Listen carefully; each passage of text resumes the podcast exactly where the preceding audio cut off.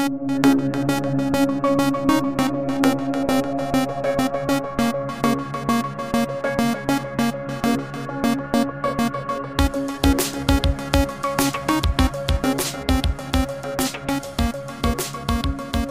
Welcome to another episode of Thinking Out Loud. Today I am joined by pastor and professor, author, and advocate Jay Augustine. Jay has a book that comes out next week, February 8th, titled Called to Reconciliation How the Church Can Model Justice, Diversity, and Inclusion. Jay is trained as a lawyer and a pastor, and he combines both of those callings and presents what is kind of a culmination of both areas of work in Called to Reconciliation. Jay was kind enough to take some time to sit down with me and discuss his work. I'm confident you'll enjoy this conversation, and we have some ways for you to win a free copy of the book as well. So check out Facebook, Instagram, and or Twitter for the post from February 1st. That's today for listening when this goes live. Like that post, follow Thinking Out Loud NJ Augustine, and tag a friend in the comments. Each comment slash tag will count as a new entry. Those are musts to be entered, and we have a few bonus ways to enter as well. Share any episode of Thinking Out Loud on social media. Make sure that you tag Thinking Out Loud or me personally so that it can be counted. Fill out the listener survey that's in the show notes of this episode, as well as the bio of Twitter and Instagram. And finally, you can become a patron for as little as $2 per month by heading over to patreon.com slash thinkingoutloudpod. And you'll get an additional three entries for becoming a patron, the listener survey, and tagging us on social media. When you share an episode, those each will be one bonus entry. The winner will be announced on February 8th, the day that Jay Augustine's book releases. So head over to social media and enter to win a copy of Jay's book. Then head over to jayaugustine.com to learn more about Jay and over to Baker Publishing to pre order your copy of the book. Okay, coming next is my conversation with Jay. Stick around after for an update on the upcoming season of Thinking Out Loud.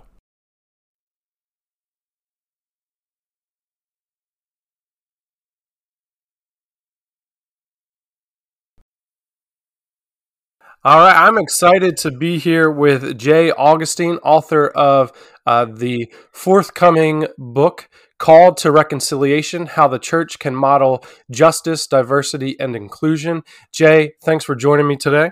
Dave, it's a pleasure. Thank you so much for having me. It's a joy to be with you. Uh, so, Jay, you're you're a man uh, of many hats: um, a pastor, lawyer, professor, an advocate. Uh, we could probably spend uh, hours talking about how each one kind of came to be.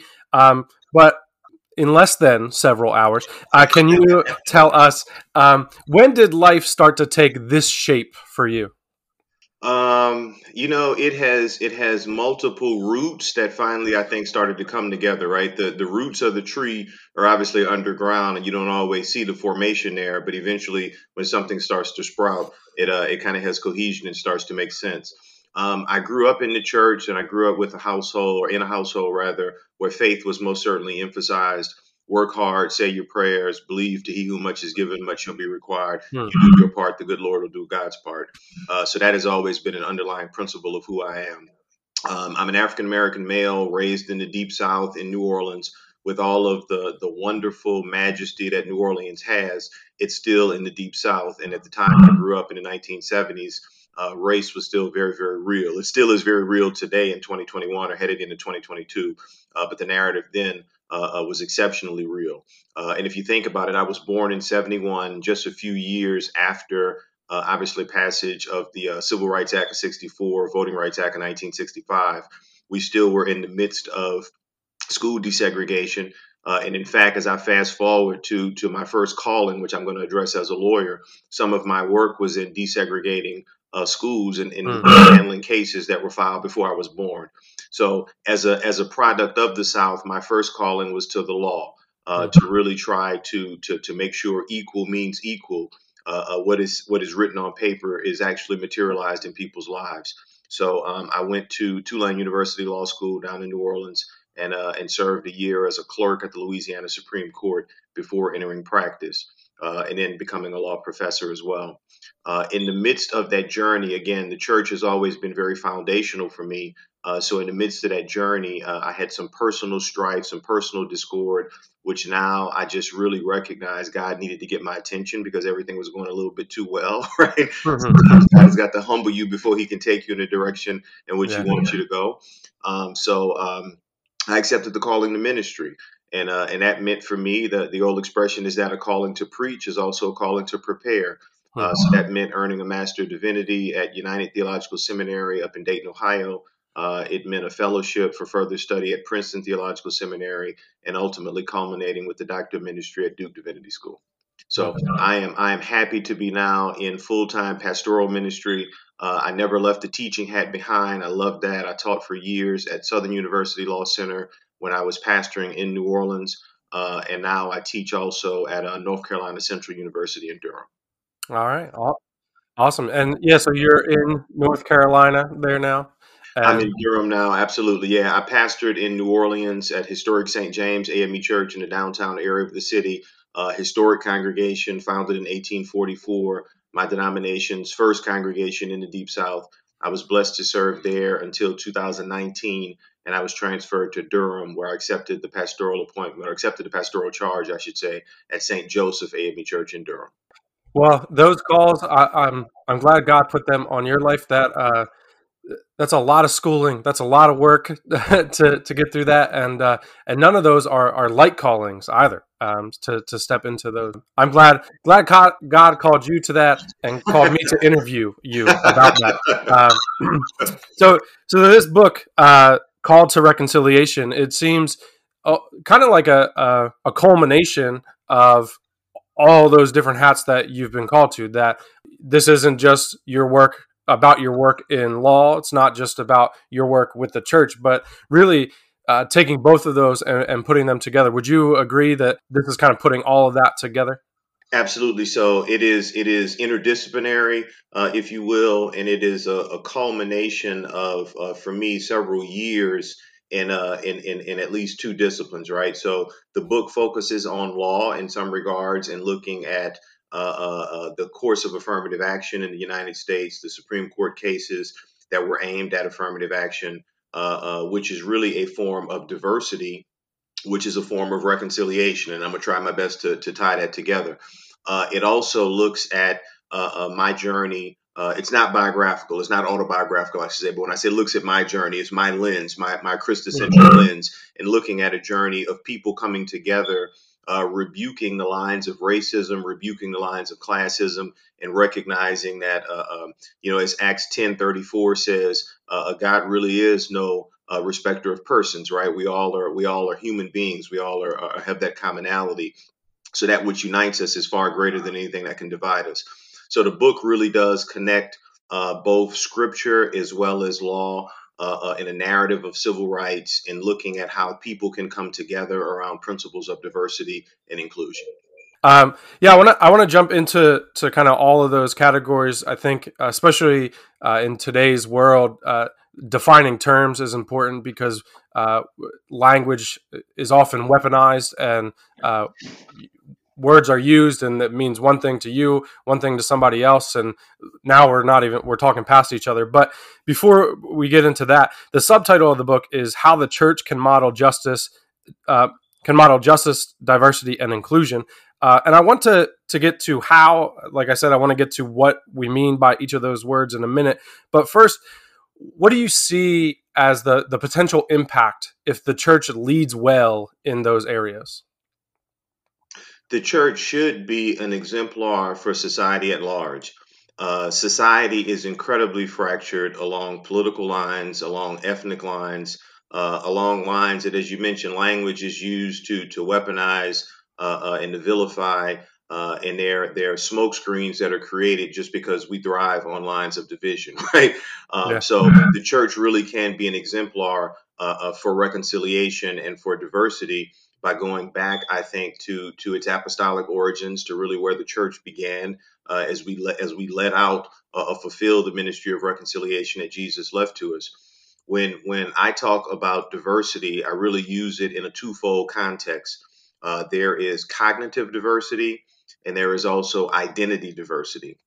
So both of those can lead keenly to problem solving, and we have got so many problems in society right now. We need the church to lead in that regard.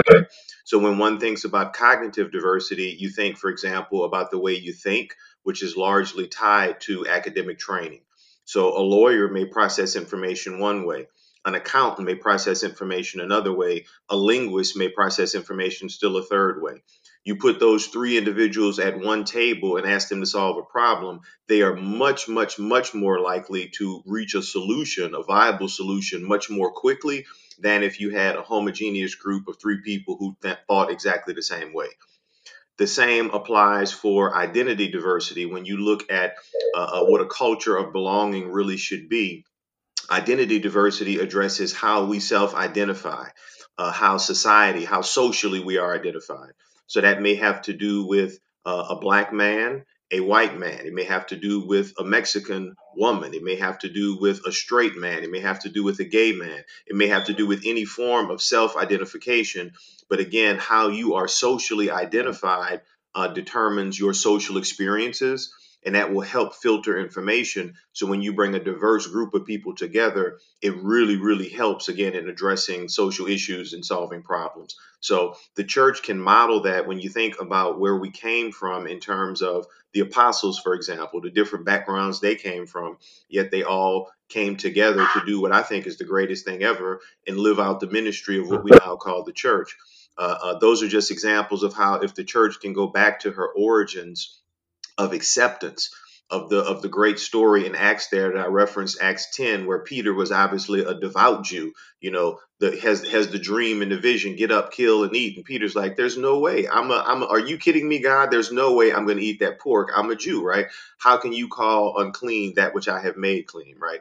Wow. I now realize God is no respecter of person. So all of these divisions we have uh, uh are, are man-made. They're synthetic uh, they're not things that are uh, um, that, are, that are that are of social importance. Mm-hmm. So um, so that's how the church can model, I think, for society. Yeah, and what a testimony! Uh, what a testimony it was when the church got that right. Uh, we can look at uh, the early church getting that right, and here we are uh, talking one of our common bonds being we are followers of Christ because of the testimony of the early church. And you and I have we have different uh, identity markers that, but yet we are united over our, our bond in Christ. Uh, and then we can look we can look throughout history too and see moments um, moments where the church has gotten it right and the testimony that that has been. And I, I think uh, anyone who has really been alive, you don't even have to be paying that much attention. You recognize that there is polarization, there is uh, animosity uh, is kind of in the air right now, and so a, a moment uh, to for many to be frustrated, but I think a moment to be hopeful that if the church can can get this right, then uh, what a beautiful testimony to the world that would be. So I and, and you really hit on the on the head a nail that I think is very prevalent or very present in the book. Um, uh, the book is is political in that it certainly talks about partisan politics, uh, I don't attempt to advocate for one party over the other in our two party system in America.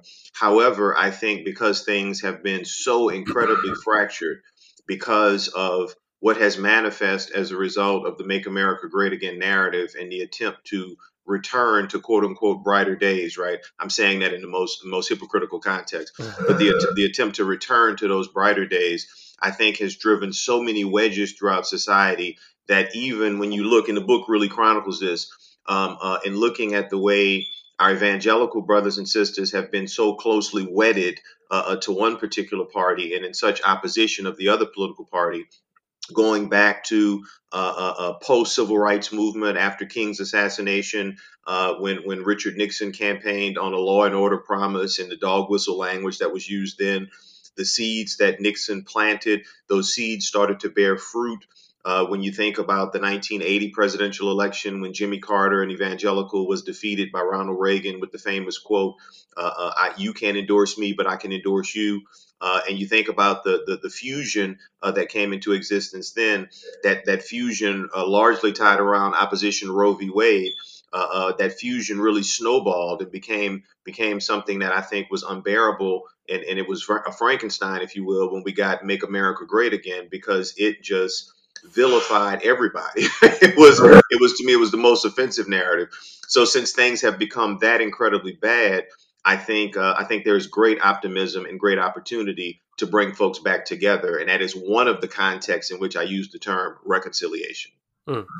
So, I, when we talk about the that political narrative and where where we find ourselves now, it, I don't know, um, and I've said many times, I don't know that uh, Donald Trump specifically, that the, the, the Make America Great Again movement, uh, a little bit broader, created took something that out of thin air, created something new. I think uh, it was kind of uh, a culmination, maybe a hastening of a direction that we were going, which uh, again, this is uh, maybe a little simplistic, but uh, one of the markers of that movement, I think, is a defining defining yourself by your opponent. We are not that, um, whatever that may be, and uh, that really seems to be the the driving force in politics today.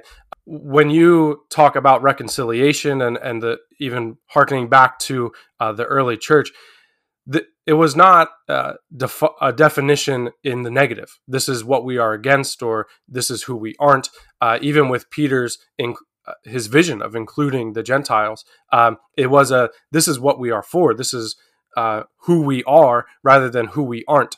And uh, it, it, feels like maybe that's what one of the things the church has to, the early church has to offer us is a return to uh, a definition of in the positive. This is who we are. This is what we are for. Absolutely, I, I, could not have said it any better, and thank you for saying it that way.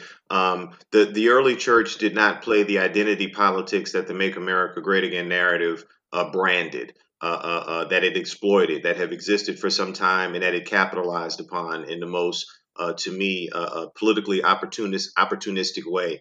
Um, when I use the term reconciliation in the book, I unpack it in a threefold context, which really goes to the comment you made earlier about, you know, despite our geographic differences, despite, for example, our denominational differences, despite, for example, our ethnic differences, we are united in service to the church. We are united as brothers in Christ. So when I use the term reconciliation, first I unpack it from Paul's letters as salvific reconciliation, right? So through the church, through Jesus, if you will, we all are saved. We all have, have received atonement through the suffering of Christ.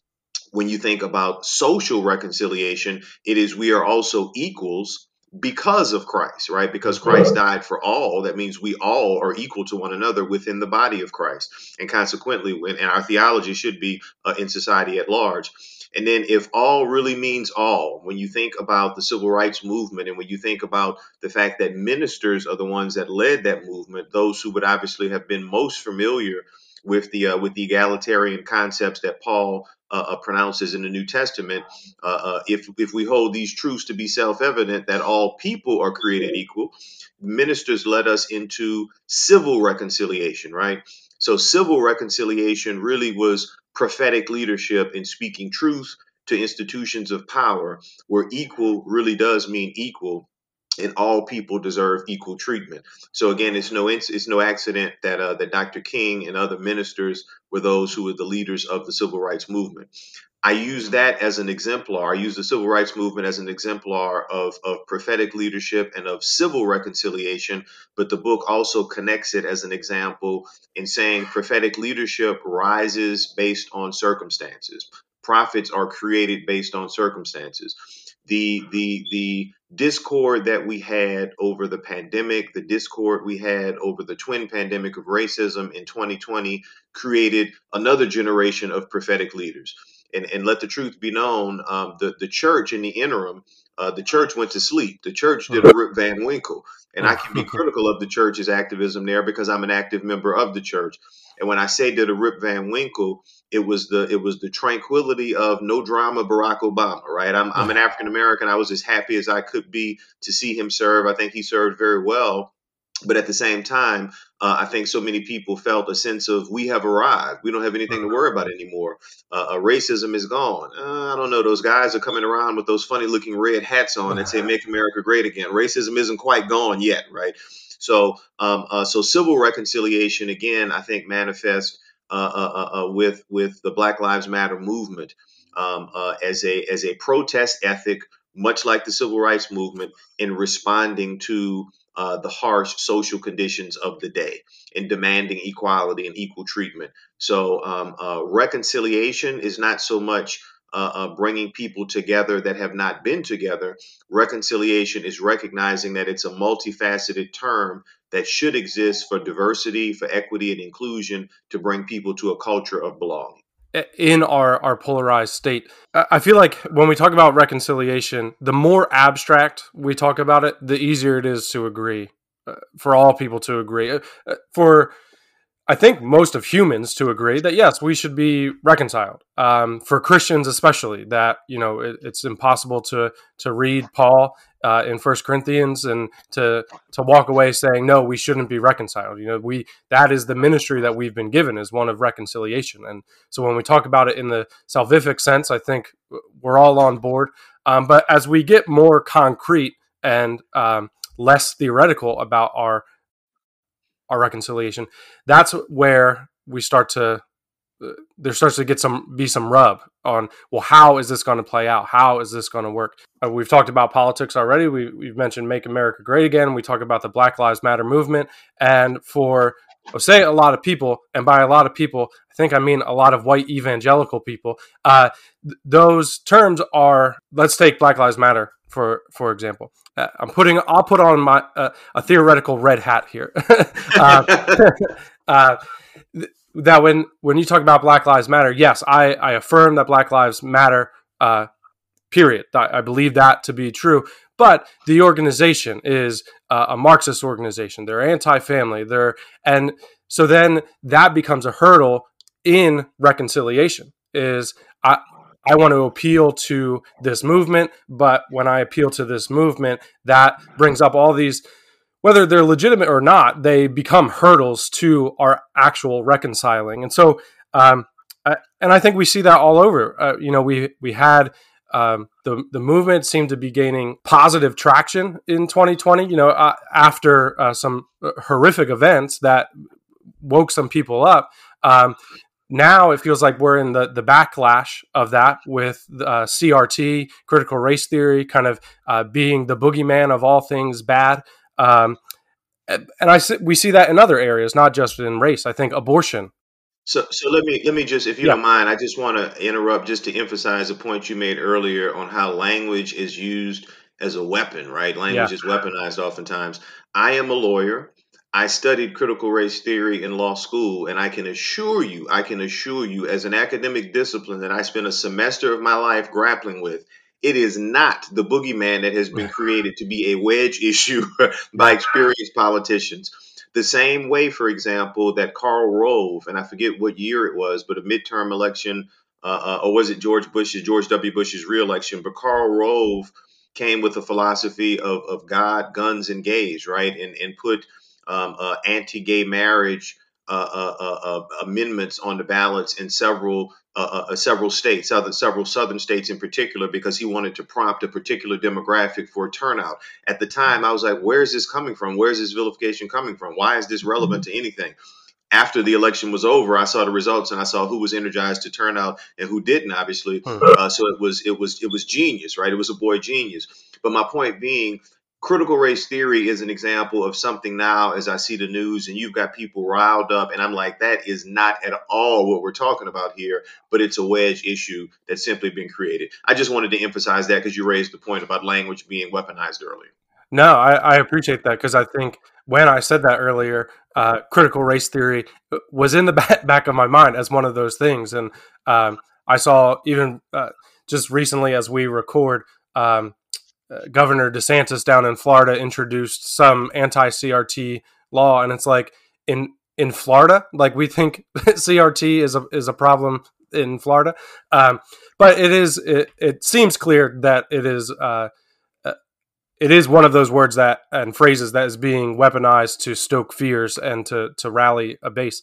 Um, and, and it, it, becomes no, no different, mind you, no different, mind you, than the vilification as part of the "Make America Great Again" narrative. Since we since we referenced that, and let me be clear, it is clearly associated with the political candidacy and the administration of Donald Trump. But that that narrative or that movement is much much larger than any one individual, right? He capitalized on things that were in existence, fears that were there, and used them for political gain. Uh, but no different than in Trump's campaign, the vilification he did for uh, uh, Mexicans, uh, uh, uh, threats to obviously locking children, separating children from their families, migrant children from their families at the border. But but his comments about Mexicans being drug dealers and etc. Um, th- there have been so many attempts to use identity politics and vilify that that we've got to be smarter than that and to me, the reconciliation narrative says, let's do the hard work and let's go a little deeper. So we're not just led by sound bites, but we really are trying to digest what exists to make our society better. Yeah. Yeah, and so that how how do we do that? I guess is the question. When it's so raw, uh, I think uh, as we talk right now too, there there's the CRT debate, but there's the Supreme Court is uh, looking at laws that uh, have impact on Roe v. Wade, and I think uh, abortion has been used certainly as an identity politic issue on the right, but on the left as well. That uh, when you get to the most extreme on either side, there's really there aren't coherent arguments being made. It's just um, you know every baby needs to be born the the woman and the situation be damned they don't need help they just need to have the baby and then on the other side it's it you would talk to someone and it's almost like every pregnancy should be terminated. And like it just has become these identity markers rather than coherent uh, arguments and good faith arguments even. So as polar- polarization heats up how how do we step into that hard work when it seems uh, so fraught to to even step into uh, and to have a good faith uh, partner on the other side of the reconciliation yeah, so you use, I think, the operative term, the other side, right? And with that, my, the image that pops in my mind is that of a coin. On opposite sides of a coin, we all are human beings, so we all are the coin. But on opposite sides of the coin, there is a class that has engaged in oppression. There is another class that has been oppressed. Hmm. Uh, uh, meaning there is a dominant class, there is a subservient class, and that's been consistent with the narrative in America, whether it be political, whether it be ethnic, whether it be racial, whatever the case may be. I think the hard work of reconciliation comes in on both sides, of, on either side, I guess, of the coin. On one side, there has got to be forgiveness for previous transgressions. There's got to be a willingness to let it go, to really do the hard, the very difficult work to let it go. And as hard as it is, in some regards, to think about forgiveness because of the atrocities of the past, as a Christian, the exemplar of forgiveness I hold out is Jesus, right? so, so arguably, no one has done the work of forgiveness like Christ, but we all should attempt to be Christ-like and engage in forgiveness for those who have been pushed to the margins or periphery uh, uh, uh, because of social class, because of ethnicity, and what have you. On the opposite side of that coin, on the other side of the coin, is the hard work of repentance or the hard work of changing a willingness to change a behavior that presumably has been profitable or, or fortuitous. Otherwise, the behavior would not have been uh, uh reciprocated or repeated. I shouldn't say reciprocated. The behavior would not have been repeated uh, uh, for so many years. So, so to really find middle ground and to make America a better place, uh, uh, it, it, requires forgiveness on the part of those who have been marginalized and victimized, and it really requires a change in behavior uh, on behalf of those who have been uh, uh, who have been doing the victimization or leading in the victimization, if you will. Yeah. So this, um, when we talk about America and the church, we're talking about broad, big institutions. Um, do you see this primarily as institutional work, or is this uh, more personal, relational work? Are there components to each? I think there are components to each. So I think we we as part of identity diversity, um, we we self-identify. Uh, those of us who are in the church, we self-identify oftentimes with denominations. Um, uh, I was I was talking to someone the other day about the formation of my denomination, for example, uh, African Methodism, and I emphasized it was it was started independently because of polity, not because of differences in theology. The same 39 articles of religion that were in existence back then are the same 39 articles of religion that, that we adopted hook, line, and sinker, if you will, now, right? So I think there is there is institutional allegiance that individuals have institutional allegiance so I think in that regard, the church, as in denominations, or the church as in autonomous congregations, should lead as institutions or many institutions should lead in helping bring people together because individuals will have allegiance and trust in the respective institutions. I also think it is it is up to the individuals to lead because social circumstances when you think about prophetic leadership again social circumstances uh, uh, uh, uh, cause leaders to be formed and cause leaders to rise to the challenge of their times. Um, uh, when you think about the life and times, the history of Dietrich Bonhoeffer, when you think about the life and times of the history of Martin King, um, neither of them, I think, ended up in a way that was foreseeable, but circumstances, social circumstances, uh, catapulted them in the directions that their ministries uh, uh, uh led. So, so I think it's a combination of both. But, but, but at the at a minimum, we've got to be willing to recognize that a culture of belonging says everyone is welcome at the table. An appreciation of that says that cognitive diversity and identity diversity mean we can come together and solve social problems much more quickly than we can if we worked in silos. Um, uh, some of the social problems that exist, uh, uh, we heard for four years there's no such thing as global warming. Uh, we've heard take it off the governmental websites. It's a hoax. It was made up by someone. But yet today we see tornadoes coming out of the blue and and, and destroying uh, almost destroying an entire town in Mayfield, Kentucky. Uh, we've seen flooding. I grew up in New Orleans. If anybody knows flooding, I know flooding. But we've seen flooding now in New York City. Are you kidding me? flooding in New York City, right? So clearly, global warming is an issue. And it's an issue because insurance rates are going to rise, and that's going to hurt just about everybody. So if we can get a diverse cadre at the table to solve and to work on solving issues like that, we're, we're creating a culture of belonging where we respect both cognitive and identity diversity. When we look at food scarcity, when we look at poverty, when we look at uh, uh, the lack of affordable housing, when we look at gentrification in communities where people can no longer afford to live, those are major, major social issues that require people coming together along diverse lines, not just homogeneous lines, but diverse lines to come together in a culture of belonging and solve those problems that's where the church can lead. And back to the point you made or the question you raised, both individually as well as institutionally, because depending upon the problem, and there's so many problems out there, it will take both in order to help solve them. Hmm. Yeah. And I think uh, maybe, I think it, it probably scales up better than uh, to borrow from a uh, another political term, better than it trickles down. Uh, that it starts even uh, I think back to the civil rights uh, movement, and I'm certainly out of my depth there w- when talking to you. But I think we see that the the movement uh, started and the change started at an an individual level at people who were stepping in, making a change that society kind of uh, wagged the dog there. That it wasn't government that said, "Oh, we see that we've done some things wrong. Let's change the legislation," and then people got on board. It was a movement that started and moved its way up the the institutional ladder uh, to where changes were made. And I think I think that perhaps we have given uh, government too much power uh, if just in our minds that we think the changes have to start there so that they can trickle down. When I think really the the major movements that we've seen uh, throughout history and uh, American history have started with the people first, and then the government catches on later. And so, uh, as the church, as the gathering of people, I think if our hearts are towards reconciliation and we're doing that work, then that necessarily will influence uh, the the greater institutions in our country. And, and I, I, couldn't agree more. Um, and I will use as an example, just sort of to uh, to illustrate your point. Um, I am I am blessed to call uh, William Barber a friend. He's a fraternity brother. He's somebody I think more highly of than I can I can put into mm. words. Um, I was not in North Carolina when the moral movement began. I was down in Louisiana doing a little bit of law uh, and serving in pastoral ministry.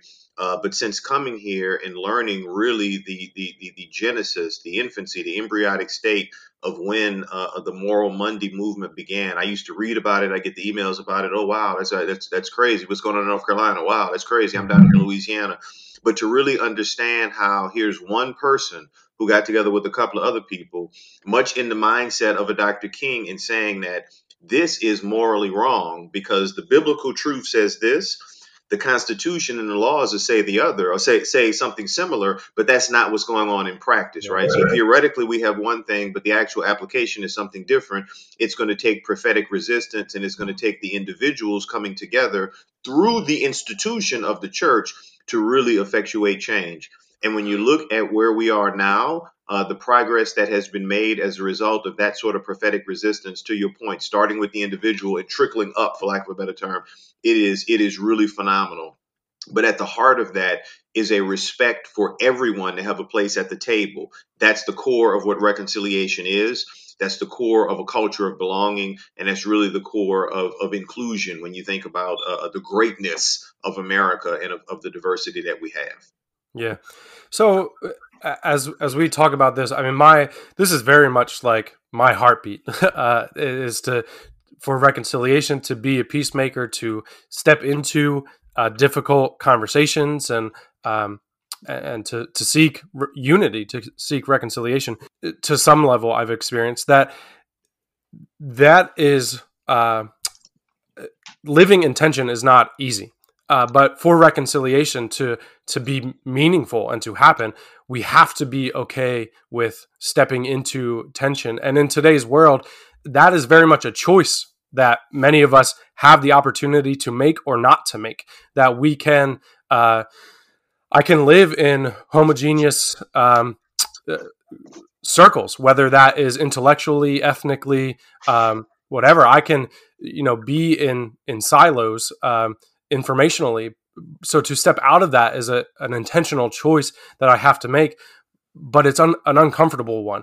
Uh, do you have thoughts on how we can kind of pattern ourselves, how we can practice that difficult work of of being more comfortable living in tension? Because I think uh, on the path to reconciliation, there is a lot of tension. Absolutely, and I, I agree 110% with that. What I will share with you, uh, uh, uh I believe obviously there are different doctrinal views on the church. There are different doctrinal theologies on how the church lives in society. Some say uh, that the church has no place in politics and i'm equating politics with the tension that you raised right? Um, um, i say just the opposite. I say the church was born to address politics. Mm-hmm. and when i think about the ministry of jesus uh, uh, jesus was an ethnically oppressed jew who lived in uh, uh, uh, the Roman, lived under the governance, I should say, of the Roman Empire, uh, where people were subjugated, uh, uh, where people were treated as second-class citizens. And part of his ministry, after preparing himself, obviously through fasting, through praying, part of his ministry, as told to us in the fourth chapter of Luke, shows he came to read from the scroll of the prophet Isaiah, and he gave in what we would say his home church. Right, he went back to the synagogue where he where he studied earlier in life, uh, and, and he, he gave a social justice oriented message mm-hmm. saying that he was coming to address the political disparities and the, and the downtroddenness of his day. Um, when you fast forward and you think about the uh, the influences of Martin King, the uh, uh the Walter Rauschenbusches, and the other the social gospel thinkers that really influenced his thinking and consequently the politics of the civil rights movement. King wrote about the two planes of the cross, the vertical plane and the horizontal plane. And for me, that is really, really where the church is supposed to exist. That's the mm-hmm. ministry of Jesus. The vertical plane is salvific. It's to address salvation in the kingdom to come. And yes, the church absolutely is supposed to address salvation in the kingdom to come. But on the horizontal plane, the church has also got to address social injustices and, and, and, and so forth in the kingdom at hand. So I think we are we are born to go into the tensions. And when you look at the biblical narrative prophetic leadership time and time and time again says where there is tension their religious leaders should be because we serve a god of fairness and of equity. So we're supposed to address those tensions. Mm. in our modern day in the context in which we live now coming up on 2022 uh, where we are looking at uh, state legislatures that are that are doing unconstitutional gerrymanders uh, with the anticipation of, uh, of redistricting. Uh, when we look at the legal challenges to those gerrymanders, uh, when we look at the um, the likely composition of the House of Representatives when we look at the Stop the Steal legislation that's been filed in so many state legislatures uh, around the country. Uh, when we look at the narrative of saying that we had an unfair election and that the election was stolen, the 2020 presidential election was stolen, we are living in a place where there is nothing but tension. And now that tension really manifests along political lines, which are tied oftentimes to racial and ethnic lines. Uh, but again, if the church is to be the church, uh, uh, uh, uh, times may change, but circumstances really don't. The narrative is still the same. Different date, but it's the same playbook. If the church is to be the church, we need prophetic leaders to step up and address those social injustices in the kingdom at hand and not just wait on salvation uh, in the kingdom to come. Yeah. Well, we we have our work set out for us. Uh, it's for tough sure. work too, and it's tough work. Absolutely, yeah. it's tough work. Yeah, um, I think uh, you know the book uh, talks about um, the the apostolic church. We we've talked a little bit about it, and and that. Uh, that scene in Acts 10 where uh, Peter's eyes are open to the inclusion of the Gentiles, uh, it it really is the rest of the book of Acts is the church wrestling with that. Correct. What what does uh, what does this whole Jesus thing mean now that it's not just for us? That there there are Gentiles who are included, and uh, I don't know that there's a a neat there is progress made in the book of acts but the work is not complete when when the book of acts is done and uh, we we still have to to live out that work and so i'm i'm glad that that you uh, not just are writing about it but that you are living out that work uh, and i i pray that that this book reaches the hands of those who who who it needs to reach, and that uh, I think if more people can simply be stirred to to see the, that we are called to reconciliation and to take that work seriously, then regardless of our starting points, I believe that the Spirit will do a work to uh, to bring us together to the point of the cross, where uh, where that vertical and the horizontal meet uh, and, and, we are one in Christ. So, so thank you for your work. Thank you for your time. Uh, uh, we are someone will be winning a copy of this book, but uh, if that's not you, go pick up a copy of Called to Reconciliation. Thank you so much. Thank you so much for having me. And, Jay, uh, before before I do let you go, uh, where if people certainly they can pick up this book wherever books can be found, but if they want to follow along with more of your work, where where can they do that? Sure, thank you. So my website is www.jayaugustine, J-A-Y-A-U-G-U-S-T-I-N-E dot com. Awesome. I will link to that in the show notes to this episode. Thanks again, Jay. Thank you so much for having me.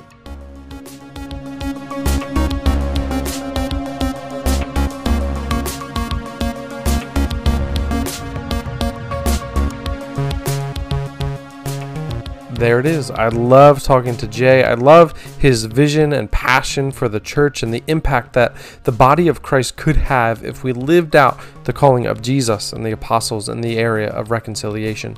Be sure to enter to win a copy and go order a copy just in case. Maybe give it to a friend. Originally, this episode was going to launch the new season of Thinking Out Loud with a theme of Friends Who Disagree. And that season is still coming, but it's not coming next week. I wanted to take some time off, so in January I did very little for the podcast, except for my patrons who got a bonus episode. I have a few interviews scheduled, and we'll be talking guns, hell, systemic racism, uh, LGBTQ, marriage, and church inclusion. There's plenty of other episodes that could be made. I just need people to disagree with me. So if you are maybe hardcore pro life or pro choice, I'd love to chat because I find myself somewhere in the middle there. If you're a strict complementarian, women shouldn't have authority over a man, then let's get together and talk. Those are just a couple of ideas, but I bet there's plenty we can disagree on. So feel free to reach out and let me know what we disagree about, and those episodes should be coming in March. Until then,